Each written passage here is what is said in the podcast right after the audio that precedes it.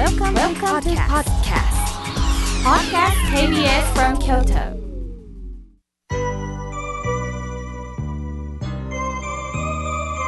さあ、ここからはたくさんのメッセージをいただきましたので、順に紹介させていただきます。まずはじめにファックスをいただきました。明慶さん、初めてファックスをいたします。明慶さん、法事について聞きたいんですが、年期についての数え方とか決まりがあるんでしょうか、とのことです。25回忌、50回忌、70回忌、100回忌、いろいろありますよね、とのことです。いや、もう人生の中でね、まず50回忌できたらもう万々歳です。私も、法事が50回忌できたらいいなと思っています。しかしね、3回忌、7回忌、13回忌とありますけども、もちろんその奇数でもって回忌を増やしていただくことはありがたいことなんですが、回数に増やさないでください。それよりも思い出した時に、そういえばお父ちゃんお母ちゃん、お浄土で私に何を声かけてくれてるかな。私はいつもそれは11月28日の本庫の時に思い出してます。亡き人を通じながら親鸞聖人が私に何を教えてくれるのか。もちろんご先祖様の法事も大切です。しかしそれを通じて日々何を私自身が思うか、このことにぜひ趣を置いていただけたらなと思います。ファックスをわざわざくださいまして、神戸っ子さん、ありがとうございます。さあ、続いての方です。高丸みずほさん、ありがとうございます。お手紙を開けると、なんと、お手紙欲しいぞという絵本が送られてきました。とっても素敵な狼の絵が描かれた絵本です。明慶さん、実は私は以前お手紙を出させていただきましたあられです。毎週アラームをセットして忘れず聞かせていただいております。夫が亡くなって24年経ちました。毎日泣いてた1年目、真っ赤に目が腫れるほど泣いていました。それから冷静に考えられ、明慶さんの言葉にどれほど助けられたか。明慶さん、夫がなくてもこうして相談できるってことができると教えてくれましたね。私も辛い時には夫が生きてたらこんなこと聞いてるよな、こんなこと言ってくれるよねって相談していました。その中、落ち込み諦めそうになりましたが、今年やっと念願の児童文学作家としてデビューすることができました。この本は夫の生前雑誌に載っていた作品に出版から声をかけていただいて、出版まで7年という歳月がかかりました。夫が生きているうちに出版できませんでしたが、お浄土で喜んでくれてるだろうなと思っております。明慶さんにもぜひ読んでいただきたくって、一冊送らせていただきます。こうまるというのは夫のせいです、とのことです。そうですか。だからこうまるみずほさんなんですね。中身を言ってしまうと皆さん読む楽しみがないのでね、お伝えできませんが、狼の議論が手紙をもらうためにはどうしたらいいのか。きっと狼というのは見た目ちょっと怖いですよね。でも狼さん、手紙がどうも欲しいみたいなんですよね。どうしたらお手紙もらえるんだろうか。それをこの本の中で書かれています。茜書房から出版されています。ぜひ手に取って読んでください。私も今からゆっくり読ませていただきます。ありがとうございます。さあ、続いての方です。メールをいただきました。南のワッペンさん、ありがとうございます。明慶さん、お元気ですか？先日、兄の家族葬に参列しました。コロナ禍ですので、物足りなさを感じました。報告して、なんとかさっぱりした報告にもなりますけれども、とのことです。そうですよね。寂しいですよね。本当にゆっくりと亡き人と対面できるということが今本当に難しくなりました。寂しい葬儀になると私もよく聞きます。その中思うということは変わりません。どうかお内仏に向かってお兄様を思いながら南無阿弥陀仏のお念仏を日々いただきましょう。ありがとうございます。さあ続いての方です。ラジオビアの怪人さん、ありがとうございます。毎週土曜日の8時配置をしております。久しぶりにお便り出します。4月から1年ぶりに仕事に行きます。再々就職になりますとのことです。そうですか。一から新人としてラジオビアの怪人さん、お仕事精進なさってくださいね。新たな発見があるでしょう。さあ続いての方です。心はいつも青春さん、ありがとうございます。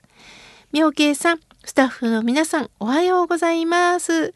桜を楽しみながら平和の声を本当に出しております。妙慶さんもいろんなメッセージがあると思います。そのメッセージから元気をもらっていますとのことです。ありがとうございます。今日チャップリンさんのお話をさせていただきましたが、もう改めてチャップリンさんのお言葉をいただきながら、皆さんと共有しながら、近所の人ともその言葉を本当に確かめ合っていけたらいいです。一人一人ができることあると思っております。ありがとうございます。さあ続いての方です。お手紙をいただきました、千鶴子さん、ありがとうございます。とっても素敵な絵はがきですね。これは木蓮でしょうか。レンゲタンポポと書いてるんですが、どうしても絵を見ると木蓮に見えるんですけれども、花盛りと書いています。ありがとうございます。妙慶さん、毎週土曜日の朝8時、本当に楽しみです。妙慶さんのお話をいつも学ばせていただき、私の活力にしております。ワクワクしていますとのことです。ハートマークが3つも書かれてます。嬉しいです。ありがとうございます。さあ続いての方です。お手紙をいただきました。ラジオネーム空を見上げてさんです。ありがとうございます。妙慶さん、そして妙慶さんの日替わり法話も楽しみです。そして妙慶さんが教えてくれたお腹のマッサージもしております。辛い時は南無阿弥陀仏のお念仏をいただいております。81歳渋柿の母が最近変わってきまして驚いております。14年続けてお服分けした果物は初めてこんなに美味しいの食べたわと感謝してくれていますとのことです。甘い柿になっていくのかと嬉しいですとのことです。深いですね。渋柿が時間とともに甘い柿になっていく。その時には渋い言葉しか言ってもらえなかった。言葉がきつかった。でも時間とともに甘い柿になっていく。深い深いお言葉を空を見上げてさん、いただいたようです。ありがとうございます。さあ続いての方です。絵はがきをいただきました。ラジオネーム桜咲さん、ありがとうございます。番組感想を言わせてください。いつもこの番組で妙慶さんの法話を聞いていると、心がこもっている、気持ちもこもっている、そして皆さんへのアドバイスの言葉がとても良いと思います。心がほっとしますとのことです。いや、そんなことを言っていただいて本当に嬉しいです。私こそ皆さんに救われてるんですよ。誰ならこそここまで言葉を届けてくれるか、本音と本音が本当に向き合われたこのコーナーだと思っております。また美味しそうな、お菓子ですね。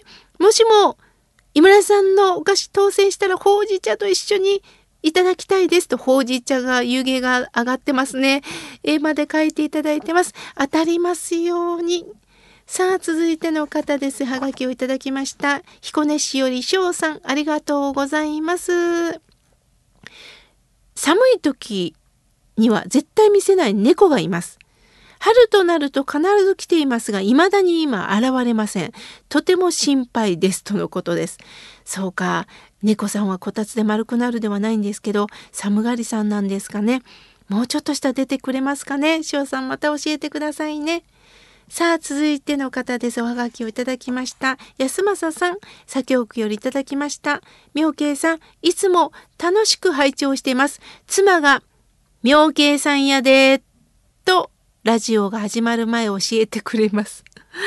ありがとうございます。奥様、妙慶さんやでって言ってくれるんですね。本当嬉しいです。その声が聞こえるようです。これからもどうぞよろしくお願いいたします。